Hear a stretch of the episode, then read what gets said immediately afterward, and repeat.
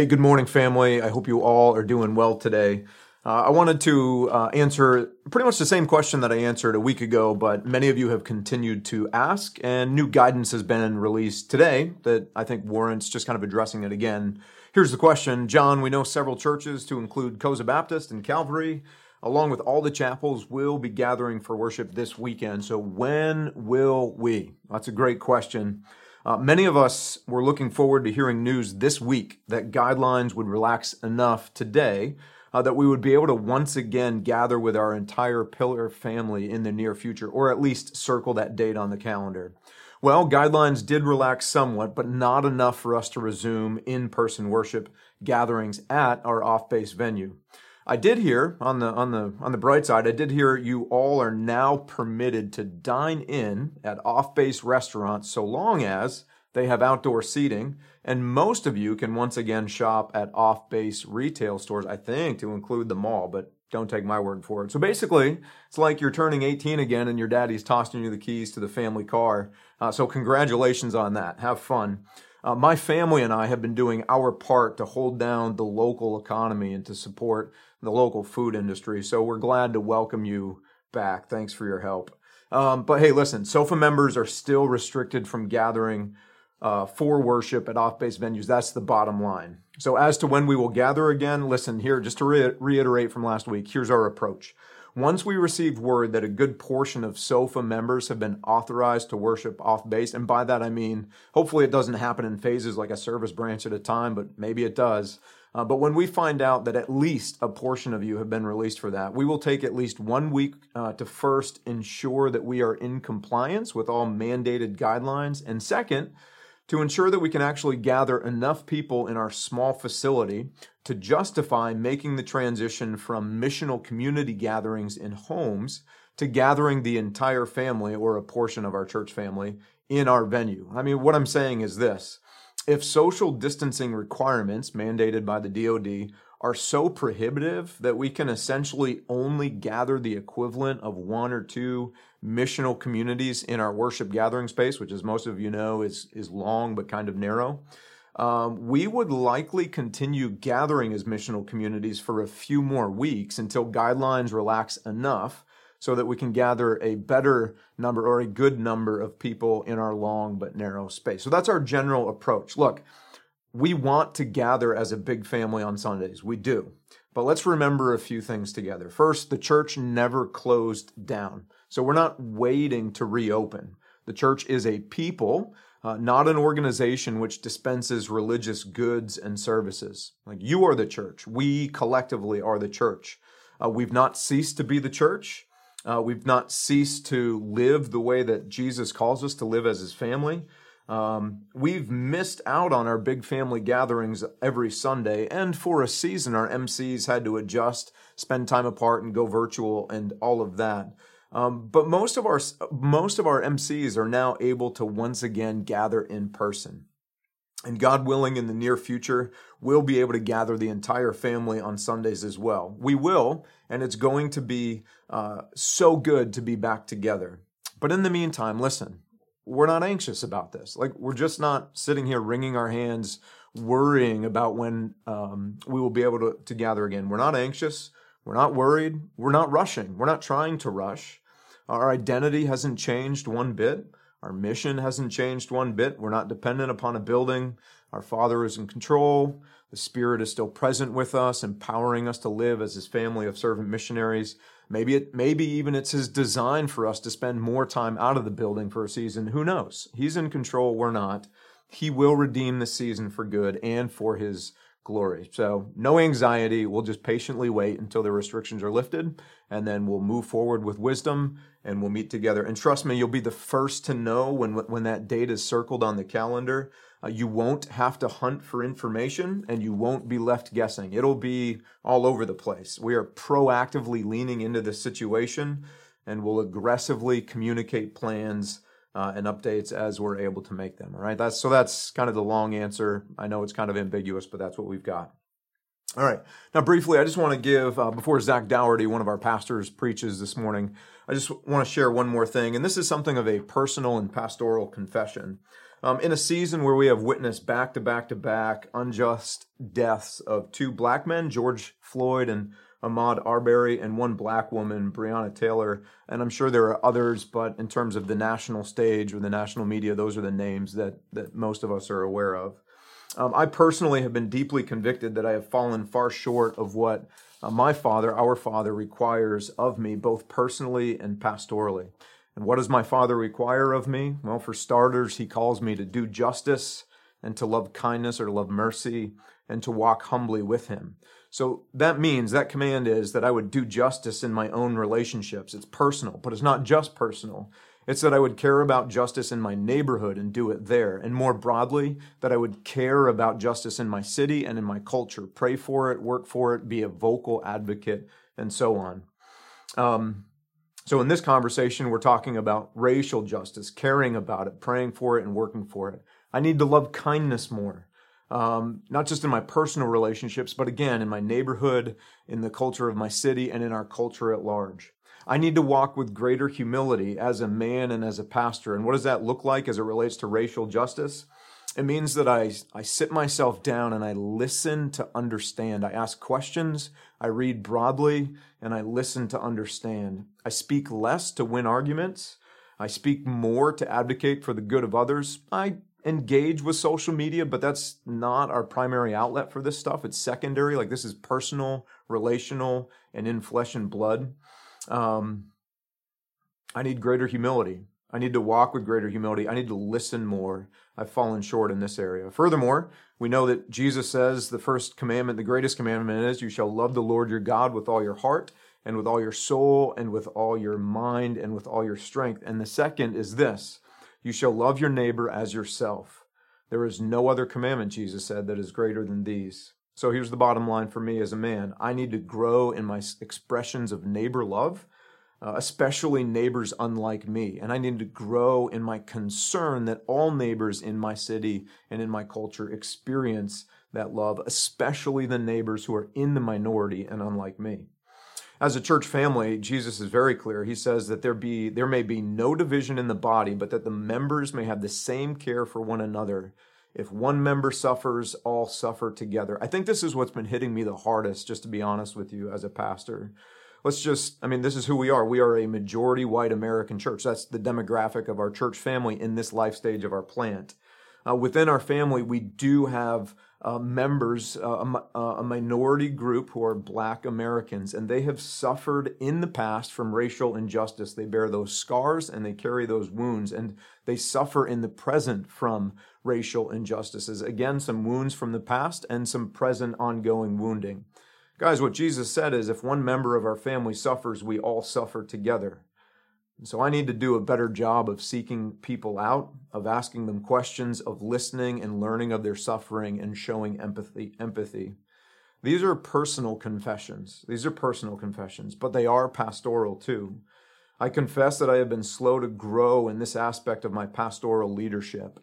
So if our if our church family falls short in this area, it is because I have fallen short. And I along with a team of pastors have the responsibility to lead our church in this direction so that we as a family would increasingly do justice and care that justice is done broadly and specifically racial justice, that we would love mercy, that we would listen with humility, and that we would love our neighbor, especially the neighbors unlike us, and that we would advocate for these things broadly. And that we would increasingly give ourselves to doing the personal relational work necessary to share in the sufferings of every member of this family. So while this is a personal confession, it's also something of a public notice for you as my family, because I don't want you to be surprised when you hear me talking about all of this. And by this, I mean racial justice and injustice. When you hear me talking about all of this more and more in the coming weeks and months. We don't want to talk about racial justice reactively, only when another person is gunned down. We want to talk about racial justice proactively because it is a gospel issue. But I'll just be honest with you, I have fallen way short, even in the first, to be a pastor who speaks reactively about these things. And I need to confess that. And I need to uh, confess to you as a family that I want for us to work harder at speaking proactively about these things because it's not in addition to the gospel. It's not secondary. There are profound gospel implications in this conversation. It's a gospel issue. I read an article this week by Philip Holmes. He said, We all should be uncomfortable about the injustice in our country.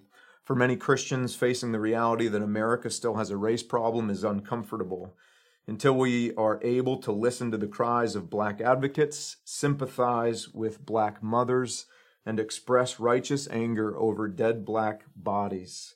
We might remain comfortable, but it's a poor substitute for the love to which we have been called. I absolutely agree with him.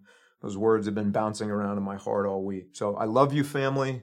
I look forward to growing with you, and as we as we learn to listen uh, well to every member of our family and to sympathize and to express righteous anger and model what it looks like to be a part of Jesus' reconciled family. For Jesus' fame, for the sake of the gospel, and for the good of our family, every single member, and for the good of those who are not yet adopted in. So I just want to thank you for your grace and your patience toward me, family. I really appreciate that. I love you guys, and I know I am loved by you. And I look forward to seeing you again in person. Thanks. Hey, good morning, family. My name is Zach Darty, and I'm one of the elders here at Pillar. I've got the privilege today of closing out our series on Galatians and exploring what Paul teaches us about spirit versus the desires of the flesh. This sermon is going to be titled See Your Choice Spirit versus Flesh. A couple weeks ago, Kyle did a great job exploring the freedom that Paul addresses in chapter 5. If you haven't checked out that message, I highly recommend going back into the online files and giving it a listen. We explored the freedom of the gospel from the legalistic attitudes that were being pushed in Galatia. Today, we'll pick up in verse 13 of chapter 5 and see what Paul calls us to do with our freedom as we choose a spirit filled life or the desires of the flesh, what we have standing against us, what we have working for us, and how we can grow in our faith. For any of you type A personality note takers out there, we're going to be examining six C's as we walk through the text and apply Paul's teachings. We'll explore choice, conflict, constraints, capabilities, continuity, and our calling. So, first up, we've got choice. Let's jump right into the word at verses 13 through 15. For you were called to freedom, brothers. Only do not use your freedom as an opportunity for the flesh, but through love serve one another. For the whole law is fulfilled in one word you shall love your neighbor as yourself. But if you bite and devour one another, watch out that you are not consumed by one another. This verse sets the tone for what's to come. As believers, we have a choice. We have freedom in Jesus, and we can choose how we want to use that freedom. Paul is clear there's a right way and there's a wrong way. Should we use our freedom however we want? Treat it like a license to sin? No. The imperative he gives us is through love, serve one another. You know, the thing about choice is that it's always present, but it's not always conscious. I was recently selected at work to serve as a member on an administrative separation board. The weight of the decisions that we had to make was palpable. And it drove us to intense scrutiny. I mean, we were firmly aware that our decisions carried consequences and we weren't going to make them lightly. Our choices would affect someone's life, their family, and their future. In contrast, a few months ago, I was leaving for work in the morning. Normal, everyday routine. I started the car, I buckled up, I got my ID and phone situated, I started an audiobook, I put it in reverse, I glanced in the mirror, I stepped on the gas. And then, BAM! I smashed right into the side of a van that was passing by behind me. You see, I was absorbed in the normalcy of my situation, and I wasn't consciously aware of my surroundings, making choices on autopilot that affected me and someone else. Conscious choice requires intentionality. We have to be intentional about loving one another because if we're not, the unconscious alternative is to bite and devour each other. Examples of this are readily apparent in the lives of our church family. Do we choose to join the meal train when somebody has a new baby? Do we give up a day off to help somebody pack out? Do we drop everything and watch siblings when someone needs to go to the ER? Because whether it's an unconscious blow off or an intentional sacrifice, the impacts our choices carry far outweigh the seemingly insignificant nature of the, each individual decision.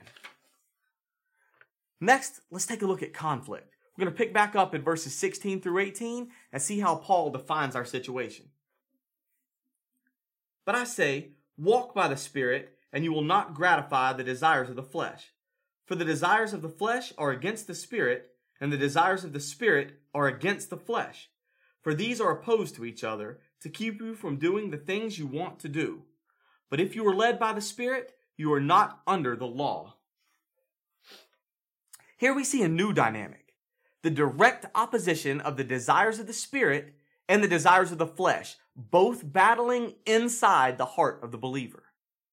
Our sinful desires, our rebel tendencies, all the unhealthy things that we've cultivated during our lives are still there. But once we've received Jesus, they no longer rule over us. In Romans 6:14, Paul says, "For sin will have no dominion over you, since you are not under law, but under grace." Now you might be thinking, "Hold on. Now that I'm saved, isn't all that supposed to go away?" Well, no, because the conflict is real. It's continual and it does carry consequences. In his book, Mere Christianity, C.S. Lewis makes this following quote about choices. He says, Every time you make a choice, you are turning the central part of you, the part of you that chooses, into something a little different than it was before.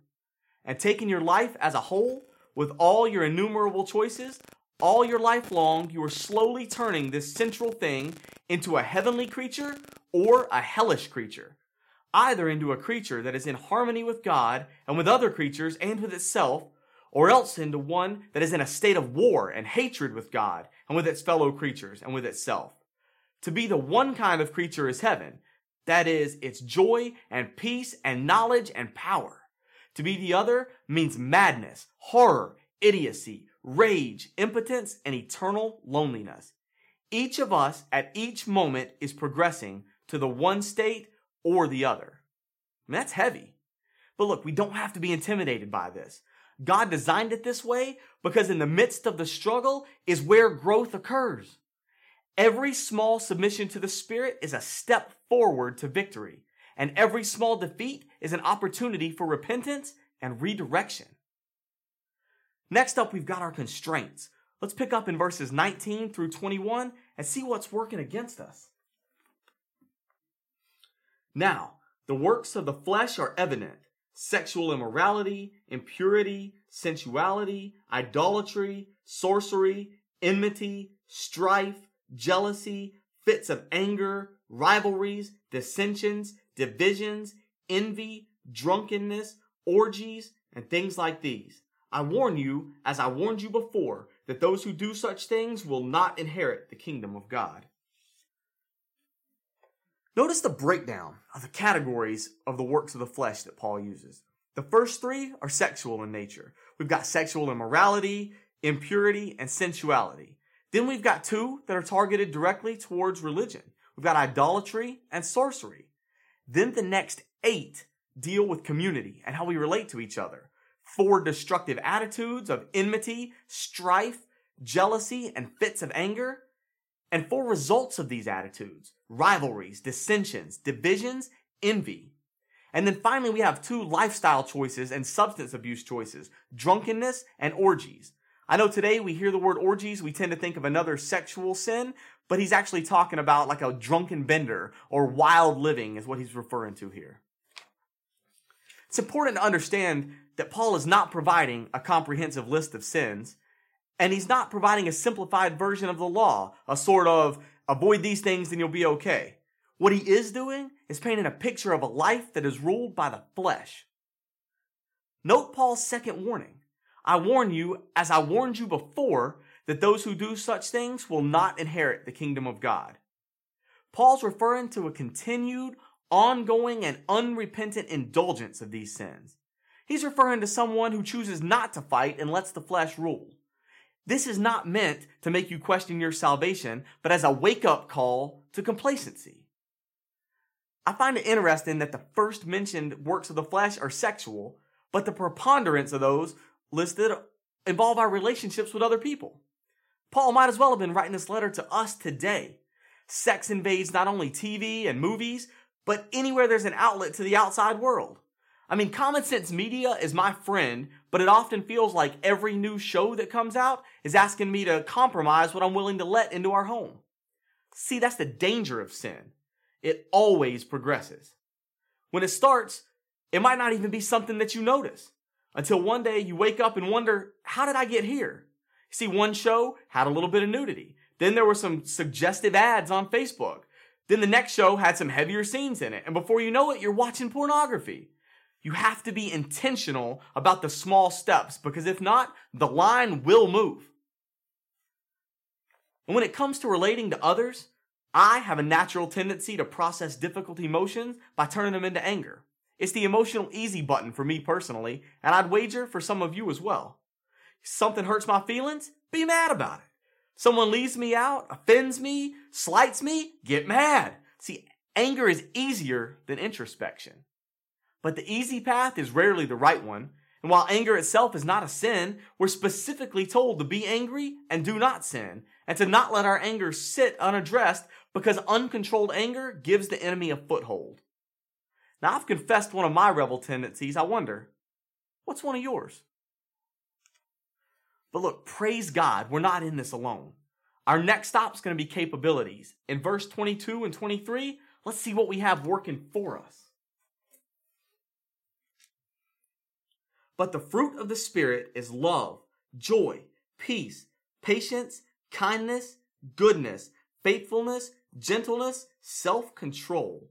Against such things there is no law. Love can best be defined as an attitude that considers other people more than ourselves without expecting anything in return. It tops this list and it's explicitly described in 1 Corinthians chapter 13. Love is patient and kind. Love does not envy or boast. It is not arrogant or rude. It does not insist on its own way. It is not irritable or resentful. It does not rejoice at wrongdoing, but rejoices with the truth. Love bears all things, believes all things, hopes all things, endures all things. Love never ends. Next, we've got joy, a delight in God for who He is, and an inner confidence founded on our place in Christ. Then peace, confidence in the wisdom and control of God, transcending our circumstances. Patience, the ability to endure hardship, to weather the storms of life. Kindness, the ability to serve others practically and gently. Goodness, integrity, doing the right thing in every situation, faithfulness, being loyal, courageous, and true to your word, gentleness, humility, the Spirit's power not to be extreme in our responses, and finally, self control, the ability to pursue the important over the urgent. In contrast to works of the flesh, Paul specifically uses the terminology fruit of the Spirit. Tim Keller gives us four important distinctions about the meaning encompassed within the fruit metaphor. First, the growth of the fruit is gradual. It happens slowly, over time, until one day a situation presents itself and you realize how much better you handled it than you would have a couple years earlier. Second, the growth of fruit is inevitable. The fruit will grow. No matter where a person is in life when they get saved, the fruit will burst through. This is encouraging because nothing will stop its growth. But it's also challenging because, because it causes us to ask if we've been Christians for a while, is there fruit growing in my life? Third, the growth of fruit is internal. Look, tying apples to a dead tree doesn't make it alive. The fruit comes from the life. The life does not come from the fruit. And finally, the growth of fruit is symmetrical, meaning that all the fruit of the Spirit grows together. As we look at the list, I'm sure you notice a propensity towards one or two more than the others. That's natural, and it's a product of our individual makeups and our backgrounds. But listen, having one or two traits present and lacking the rest is not evidence of fruit growing. Remember that all of this fruit is dependent on the Spirit. As we saw in verse 16, walk by the Spirit and you will not gratify the desires of the flesh. This is not achieved by a white knuckle fake it till you make it. Rather, a complete and utter surrender to the desires of the Spirit, and a willingness to crucify the desires of our flesh. This is an ongoing process. In verses 24 through 26, we're going to see a roadmap for continuity and how we can continue to grow. And those who belong to Christ Jesus have crucified the flesh with its passions and desires. If we live by the Spirit, let us also keep in step with the Spirit. Let us not become conceited, provoking one another, envying one another. See, it starts with, and those who belong to Christ Jesus. It begins with the gospel. So let's pause for just a moment and explore what exactly does that mean? Well, to start, it means that we're all sinners. Every one. Isaiah 53 6 says, All, we like sheep have gone astray. We have turned every one to his own way. Romans 3:23 says for all have sinned and fall short of the glory of God. Romans 6:23 tells us that the wages of this sin is death, but the free gift of God is eternal life in Christ Jesus our Lord. You see, Jesus paid a price that we couldn't pay. He took a punishment that he didn't deserve so that we can get a reward that we don't deserve. He is the way, the truth, and the life, and he is the only way to God. If you haven't asked him to be your personal savior, now is the time to do it. Isaiah 55 6 says, Seek the Lord while he may be found. Call upon him while he is near. Well, he is near right now. Look, we don't know what the future holds, and we're not promised tomorrow. But if you're watching this right now, you have an opportunity to make the most important decision you will ever make in your life. There are no magic words. It's just a confession that you need a savior. If you feel a pull in your heart about that right now, just where you're at, bow your head and pray this after me. Father, I know that I'm a sinner. I know that I can't do anything to pay my own debt. I know that I need a savior. Jesus, I need you. Come into my life, be my savior. Hey, if that's you and you just prayed that prayer right now, that's amazing. Tell somebody. Let us rejoice with you. Reach out. Call your MC. Reach out to your fight club. Call them. If you don't have one of those, reach out to the friend who brought you to Pillar Church. Look, if you're new on island and you don't have anybody, you just stumbled across this online and are watching it right now, that's okay. I'm in Okinawa too. Call me. My phone number is 080-3522-2484. I promise I will be happy to stop whatever I'm doing and rejoice with you. Like, now that we've nailed down any questions about salvation, there shouldn't be any doubt in your mind, we can move on to the next second half of that verse. It says, have crucified the flesh. Look, that's not a singular event. It's how we choose to respond in the moment. It's choosing to be patient at work when a situation doesn't go your way. It's refusing to pick up the offense when your spouse says something to you and you feel attacked. It's choosing to be kind when your child has another accident or wants to talk about cartoons while you're trying to do something urgent. and let me tell you something, it's not easy. The desires of the flesh are strong and our rebel tendencies are alive and well. But this is where the fight begins. This is how we take every thought captive to obey Christ. Each time we submit to the Spirit, the fruit grows a little. And eventually a situation arises, and our first response is one of peace and patience rather than one of anger or frustration. We've taken a step and growth is occurring. Let us also keep in step with the Spirit.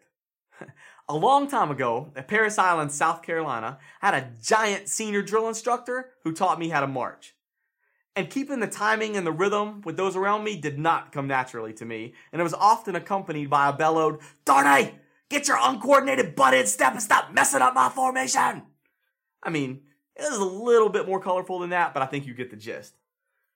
The most important thing I learned during that was how to change step and get myself back in line with the guys who were around me. It's applicable here because this is the same thing. As we practice submitting to the Spirit, we will make mistakes. So how do we change step? By confessing our sin, by repenting, and by trying again. You want to talk about humbling? Confess to your children that you were wrong to lose your temper and yell at them. Confess to your wife that you're sorry that you responded to her in a negative way. But man, the peace that comes with that is tangible. And having your family see the gospel shape your life in practical ways is priceless. This is how we get back in step with the Spirit. Remember that every decision requires a choice. And whether you make the right choice or the wrong one, it always comes back to preaching the gospel to yourself. In verse 26, Paul warns against two of the most common ways to fall out of step with the Spirit provoking and envying. See, these are two sides of the same coin, comparing ourselves with others. When we feel better in some aspect of life than other people, we're provoking. We got a pride based attitude as if we earned something by our own accomplishments. When we feel insecure, we're envying as if we aren't as worthy as they are because we haven't done what they've done. But listen, both of these are forms of conceit. They're both marks of a self-absorbed attitude. Worse, these attitudes are a works-based mentality and they're contrary to the gospel message. Only by focusing on the gospel can we find the humility that comes from knowing that we're sinners, saved only by grace, and also the boldness that comes from knowing that we're loved by the God of the universe. All right, finally, let's explore our calling and see what Paul instructs us to do. We're going to take a look at chapter 6. We'll start with verses 1 through 6. Brothers, if anyone is caught in any transgression, you who are spiritual should restore him in a spirit of gentleness. Keep watch on yourself, lest you too be tempted. Bear one another's burdens, and so fulfill the law of Christ. For if anyone thinks he is something when he is nothing, he deceives himself. But let each one test his own work, and then his reason to boast will be in himself alone and not in his neighbor. For each will have to bear his own load. Let the one who is taught the word share all good things with the one who teaches. Here, Paul paints a picture of life when submission to the Spirit is present. Brothers correcting brothers with a spirit of gentleness. No flying knife hands, no division, no backbiting. Look, he turns their attention back to caring for their neighbor. He doesn't leave any room for negotiation, nor is he ambivalent about the importance of doing this. He literally says, bear one another's burdens and so fulfill the law of Christ. Notice that we bear one another's burdens, but we test our own work. It's not our place to test the validity of our neighbor's heart only to gently bring their focus back to Jesus. But in my own heart, where I'm intimately familiar with the depths of my sin and the overwhelming grace of our Savior, can I test the attitude of my heart? Did I say the right thing, but harbor anger and envy while I said it? Did I choose to help a friend, but then resent the time that it took to do it? As we examine these motivations through the lens of the gospel, our shortcomings become apparent and we are given another opportunity to submit to the Spirit. Now we'll close out on verses 7 through 10. Do not be deceived. God is not mocked. For whatever one sows, that will he also reap. For the one who sows to his own flesh will from the flesh reap corruption, but the one who sows to the Spirit will from the Spirit reap eternal life. And let us not grow weary of doing good, for in due season we will reap if we do not give up. So then, as we have opportunity, let us do good to everyone, and especially to those who are of the household of faith. Paul outlines an unavoidable cause and effect. If we sow to the flesh, we will reap corruption. If we sow to the spirit, we will reap eternal life. Which will you choose? You know, I watch the news and it breaks my heart to see how our country's relating to one another. I mean, tragedy, violence, rioting, anger, fear, frustration, those are the hallmarks of the day. We're divided on how to achieve justice, how to run our country, and how to relate to the rest of the world. It's scary, it's overwhelming, and it's difficult. But we as Christians have a calling to be the light of the world. Jesus never said it would be easy. In fact, in Luke 9:23, he says, "If anyone would come after me, let him deny himself and take up his cross daily and follow me. So, in light of that, let me pose a couple of hard questions. Does your Facebook page have more about your political affiliation than it does about your identity as a Christian? Are your online interactions spent trying to convince others of the validity of your opinions or trying to understand theirs? Psalm 103:6 tells us the Lord works righteousness and justice for all who are oppressed. And Jesus commands us in John 13, 34 and 35, a new commandment I give to you, that you love one another. Just as I have loved you, you also are to love one another. By this, people will know that you are my disciples, if you have love for one another. As we navigate these difficult times, our orders are clear. Love one another, serve one another, be quick to hear, slow to speak, and slow to anger.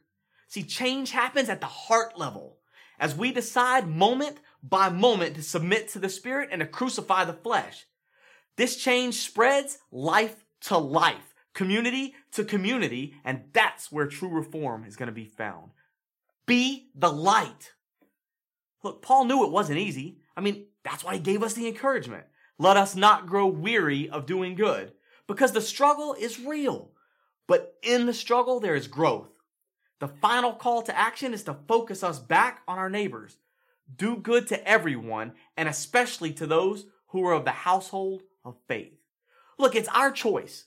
Submit to the Spirit and watch as His transformational power goes to work in your life. Hey, I love you guys. Have a great week.